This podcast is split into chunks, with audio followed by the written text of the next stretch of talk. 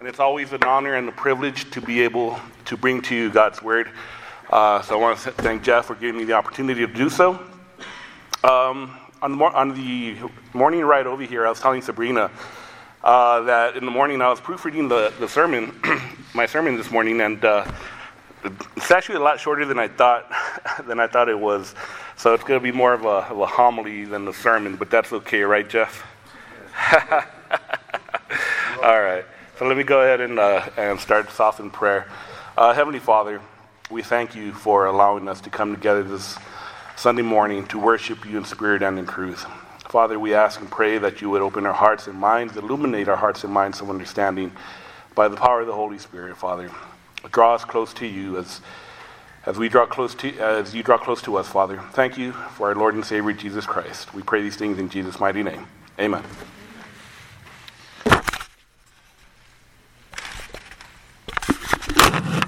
Okay, so for those who don't know, we are currently in the middle of a brief series for Advent season. We're going through what are known as the servant, so- servant songs found in the book of Isaiah. Starting in Genesis 3:15, what, what's called the Proto-Evangelion, the Old Testament's main objective is to point God's people to the promised Messiah. Perhaps no Old Testament writer does this better than the prophet Isaiah. It is no wonder that the book of Isaiah is the second most quoted book in the New Testament next to the book of Psalms. Now, beginning in Isaiah chapter 7, verse 14, uh, we read that the virgin shall conceive and bear a child named Emmanuel. And on through the remaining chapters of Isaiah, we get glimpses of this mysterious figure referred to as the servant. As Isaiah gives more and more descriptions of this servant, we soon realize that this servant is none other than Jesus Christ himself. Uh, two weeks ago, uh, Pastor Jeff introduced us to the first song, the first servant song from Isaiah 42. And in that first servant song, we are told that the mission of the servant, uh, whom God has chosen, is to bring justice to the nations. Today, we're going to be examining the third of these sermon, servant songs. And I know some of you might be wondering, well, what happened to the second servant song? Well, as you know, uh, Pastor Jeff was going to preach on the second servant song last week, but uh, he came down with a case of RSV, was it? And was not able to be here. But he'll go ahead and continue that next week. Uh, so today, again, we're examining the third of these sermon songs. Now, as we will see, the theme of the third servant song is the servant's undeterred obedience. For the first time in the series of these psalm, songs, the servant himself begins to speak. And in verse 4, he begins by saying, The Lord God has given me the tongue of those who are taught, that I may know who, or that I may know how to sustain with a word him who is weary. Morning by morning he awakens, he morning by working, morning he awakens, he awakens my ear to hear as those who are taught. Now, the phrase those who are taught is translated from the Hebrew as disciples. So, in other words, what the servant is saying here is that he has been personally discipled by the Lord himself. Therefore, he's able to have an effective spoken ministry. Now, the goal of the spoken ministry is to be able to speak a fitting word in season that will comfort, encourage, and edify those who find themselves weary. Now, if you're familiar with Scripture, this should bring to mind or bring to remembrance the open invitation that Jesus makes in Matthew 11, where he says, Come to me, all who labor and are heavy laden, and I will give you rest. Take my yoke upon you and learn from me, for I am gentle and lowly in heart, and you will find rest for your souls. For my yoke is easy and my burden is light. Now, I'm sure that all of us at one time or another have encountered times when we feel like we're fainting under life's demands. Work, kids, spouses, homework, meetings, and all sorts of commitment, commitments create hectic schedules for in our lives. And on top of that, we have our daily spiritual warfare that we're engaged in with the world, the enemy, and our flesh.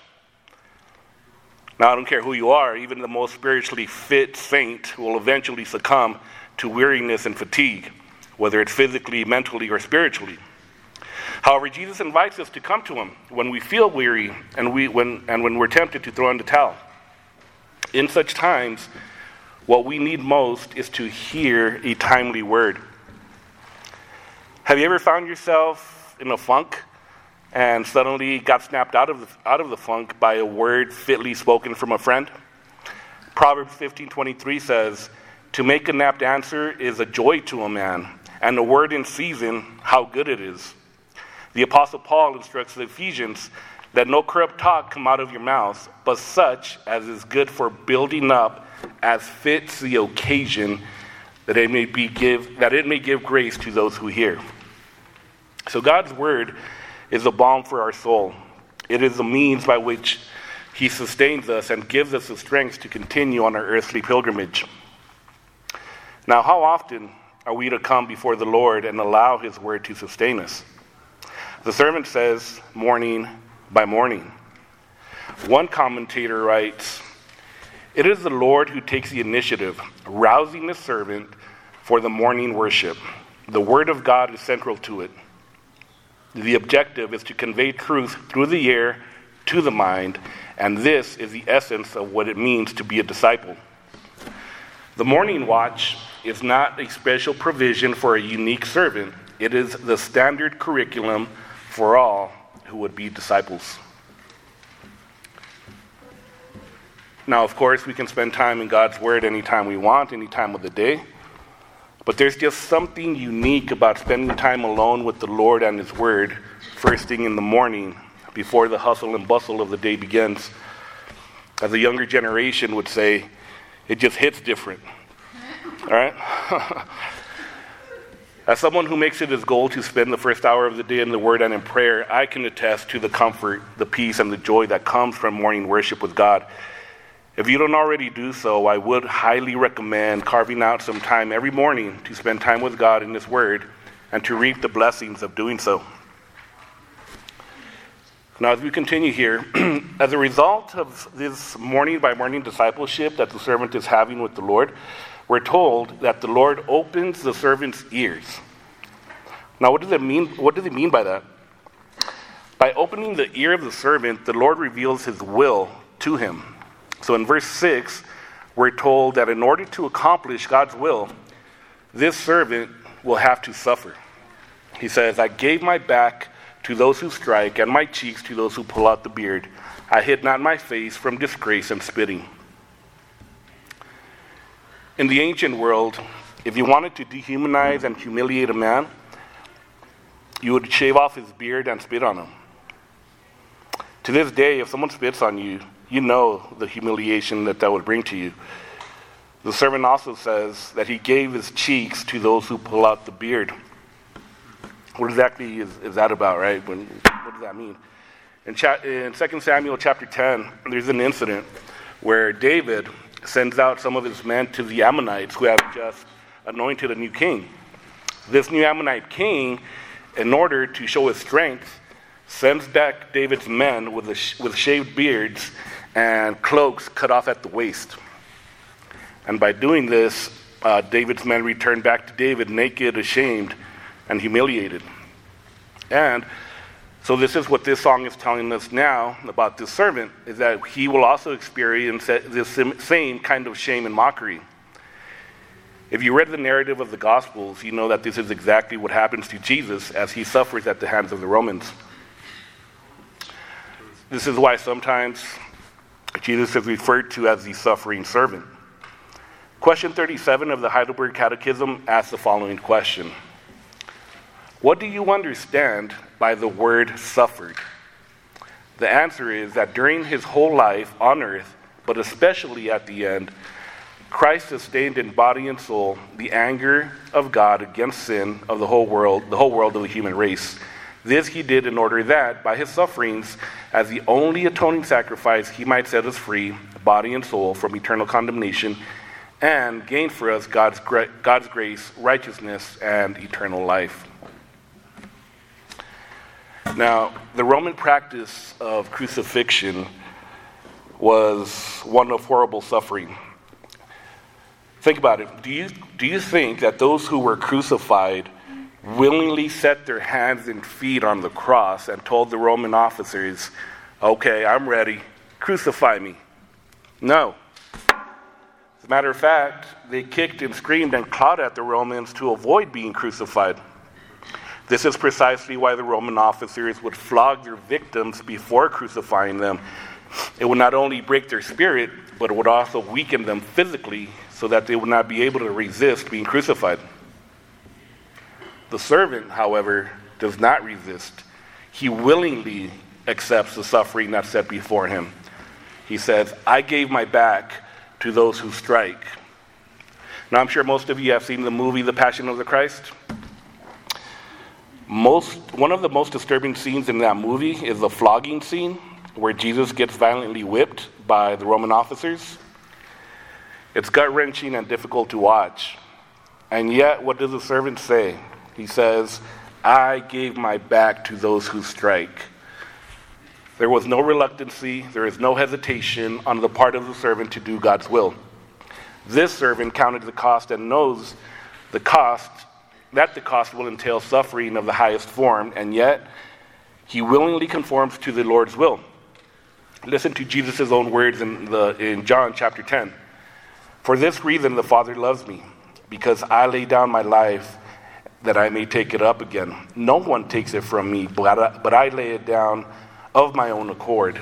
I have authority to lay it down, and I have authority to take it up again. This charge I have received from my Father. Now, despite the suffering that he will undertake, the servant is resolved not to be rebellious and to turn back from the Lord. In verse 5, we read that the Lord has opened up, has opened my ear, and I was not rebellious. I turned not backward. The servant knows that the Lord's demands of him can easily lead to a tendency to want to turn backward or to back off. However, the servant has a gritty determination to obey and accomplish the Lord's will. In verse 7, the servant says that he sets his face like a flint. Some of you may be asking, well, what does that mean? What does it mean to set your face like a flint? How many of you are fans of the UFC or boxing? Right? okay, some of you.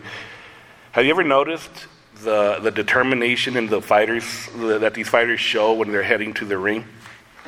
You see their, their face and how they just determined to go and do what they got to do to win that match, that fight, or whatever. That is what it means to set your face like a flint. You're determined, you're, you're focused, you have tunnel vision.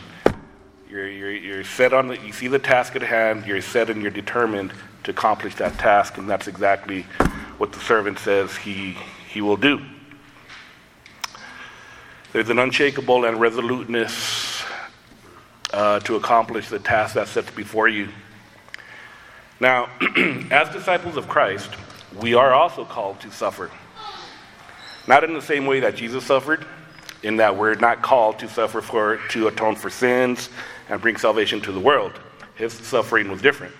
His mission was different. However, as disciples of Christ, our suffering comes as a result of being united to Christ. The Apostle Paul writes, the Spirit Himself bears witness with our spirit that we are children of God. And if children, then heirs, and heirs of God and fellow heirs with Christ, provided we suffer with Him in order that we may also be glorified with Him. How many of you want to be glorified with Christ on that final day? We all want to be glorified with Christ on that final day. But that's also going, going to entail, Paul says, provided we suffer with him in order that we may be glorified. Elsewhere, Paul writes, It has been granted to you for the sake of Christ uh, that you should not only believe in him, but also suffer for his sake. So the faith, the faith that you have in Christ has, is a gift, and it's been given to you by Christ, by God. Now, that faith that you received Along with that also comes suffering and suffering for his sake. You're not going to suffer just to suffer just to suffer. You're going to suffer for his sake, and if you're a disciple of his, in some way, shape, or form, suffering will come. In his letter to Timothy, Paul writes, Indeed, all who desire to live a godly life in Christ Jesus will be persecuted. I'll read that again.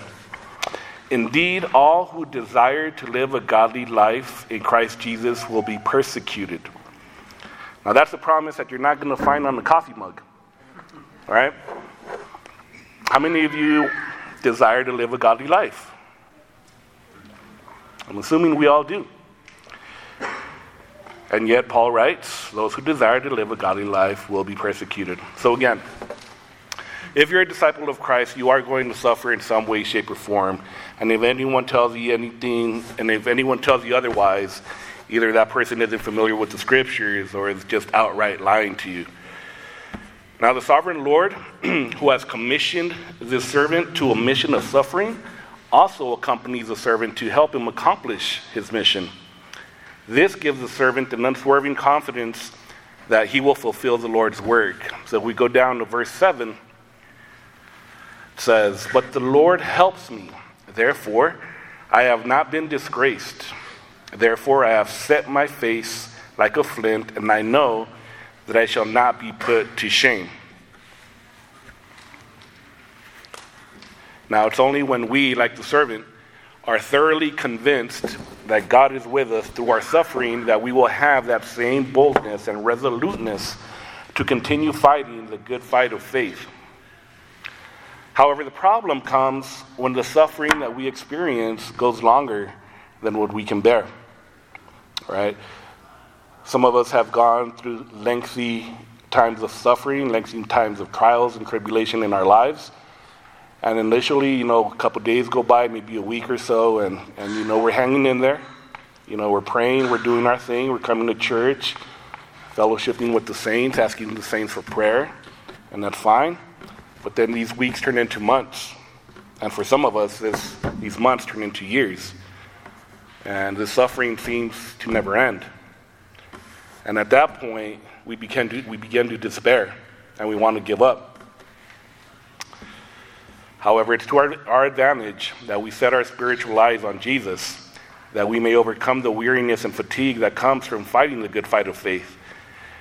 Listen to the writer of the Hebrews uh, today in the called worship. What is called? Confession of Sin, I believe. Says, Therefore, since we are surrounded by so great a cloud of witnesses, let us also lay aside every weight and sin which clings so closely, and let us run with endurance the race set before us looking to Jesus, the founder and perfecter of our faith, who for the joy that was set before him endured the cross, despising the shame, and is seated at the right hand of the throne of God. Consider him who endured from sinners such hostility against himself, so that you may not grow weary or faint hearted. That's a perfect, that's a great exhortation for us who are suffering who are suffering prolongedly. Again, when you come to these times of trials, tribulations, and suffering, it's easy to hang in there for the first couple days, couple weeks. However, when these periods become extended periods, look to your Savior, look to Jesus, look to what He did for us, that you may not grow weary and faint hearted. In these last two verses of today's text, these last two verses depict a courtroom scene where the servant confidently asks a few rhetorical questions. He who vindicates me is near. Who will contend with me? Let us stand up together. Who is my adversary? Let him come near to me. Behold, the Lord helps me. Who will declare me guilty? Behold, of all them will wear all of them will wear out like a garment. The moth will eat them up. So this servant, he knows that his God is with him. And because of that, he can confidently proclaim his blamelessness. Who will contend with me? Who is my adversary? Who will declare me guilty? Answer No one. Through all his suffering and rejection, the servant experienced, he has perfectly obeyed the Lord's commands. There is no one that can bring a valid accusation against him. Now, yes, we have an enemy known as the accuser, and accuse he will. However, as true as his accusations may be against us, we have an advocate who stands in our place, and it is because of his perfect obedience on our behalf that we are justified, declared not guilty in God's courtroom. So I'll conclude with one of the New Testament's greatest passages on this confidence and assurance that we have in Christ. Listen to the Apostle Paul when he writes to the Romans What then shall we say to these things? If God is for us, who can be against us? He who did not spare his own son, but gave him up for us all, how will he not also with him graciously give us all things? Who shall bring any charge against God's elect? It is God who justifies. Who, can, who is to condemn? Christ Jesus is the one who died, and more than that, who was raised, who is at the right hand of God, who indeed is interceding for us. Who shall separate us from the love of Christ? Shall tribulation, distress, or persecution, or famine, or nakedness, or danger, or sword? As it is written, For your sake we are being killed all the day long. We are regarded as sheep to be slaughtered. No, in all these things we are more than conquerors through him who loved us. For I am sure that neither death nor life, nor angels, angels nor rulers, nor things present, nor things to come, nor powers, nor height, nor depth, nor anything else in all creation will be able to separate us from the love of God in Christ Jesus our Lord. Amen to that. Uh, join me in prayer, please. Heavenly Father, thank you. Thank you for your Son. Thank you for our Savior. Father, this Advent season, as we reflect on the first advent of our Savior, when He came into this world to live the life that we should have lived, a life of perfect and complete obedience. We thank you, Father, that his perfect obedience has been imputed to us, that we may be found righteous in your sight. And not only that, Father, our Savior died on the cross and shed his blood so that we may also be forgiven of our sins, past, present, and future. Our sinfulness has been pardoned. We realize that not everyone in this world can say the same, but we can because we are in Christ. Thank you, Father, for our Lord and Savior. In Jesus' name we pray. Amen.